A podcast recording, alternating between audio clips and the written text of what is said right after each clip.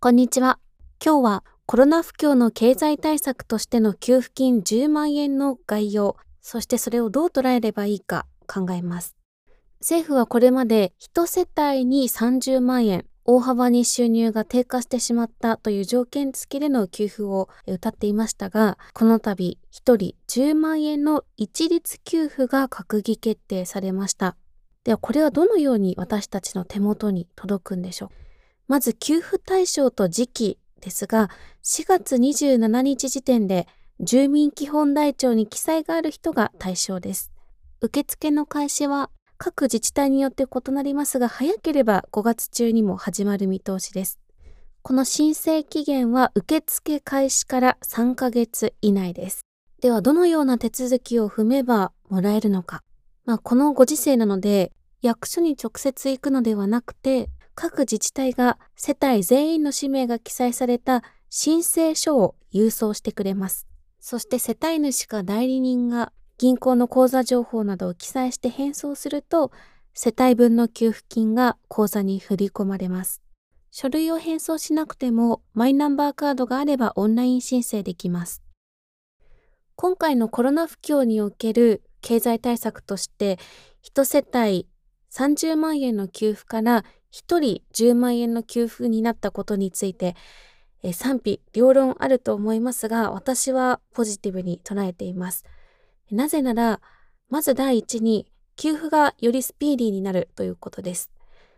え1世帯30万円で収入が大幅に減ったという条件をつけるとなると、申請するにあたって収入が大幅に減ったという証明をしなければならない。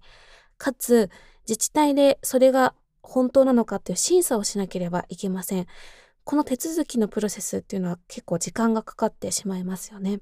コロナウイルスに感染するという確率で死ぬか、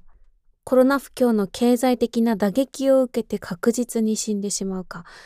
この大きな2つの問題があるわけです。給付金というのは後者の対策に条件と審査があるせいで給付までに3ヶ月6ヶ月となっているよりかはこの一律給付で本当に困っている人たちに一刻でも早く届けられる。その方が対策としてはいいと思います。そして2つ目に世帯ではなくて一人一人にというのがポイントです。一世帯といってもそれってかなりばらつきがありますよね。夫婦2人なのかそれとも大家族10人なのか。これだけ人数にばらつきのある可能性があるのに、一世帯30万円というふうにしてしまったら、ただでさえ収入が減ってる世帯にとっては、あまり効果的ではないですよね。コロナ不況の経済対策として一世帯30万円から一人一律10万円としたのは、このスピード面と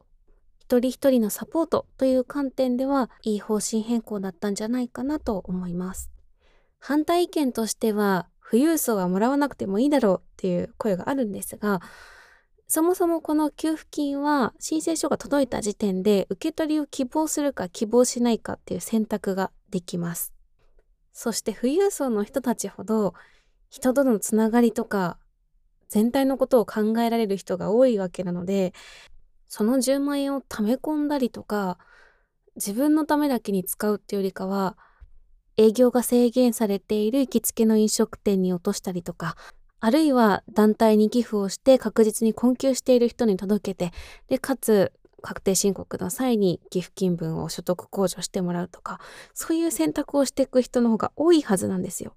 そしてそもそもこの給付金は税金から出てます。所得が年間1億円あったら4000万円も税金として納めてるわけですよね。だから富裕層にブーブー言うよりむしろ感謝でしょ、みたいな。で、今回不況だなんだ言ってますけど、リーマンショックの時とは違って、オフラインからオンラインに需要がシフトしてるだけという言い方をしたらいけませんが、ガクンと落ち込んだ業界があれば伸びてる業界が一方であるわけですよね。レストランとか飲食店から食品宅配サービスを使ったり、スーパーへ需要が流れ込んで、映画館や劇場や遊園地に行けなくなった分、ネットで楽しめるエンターテインメントが伸びていたり、この背景を踏まえて、給付金10万円はしっかり使って経済活動を回していきましょう。最後まで聞いていただいてありがとうございました。それではまた。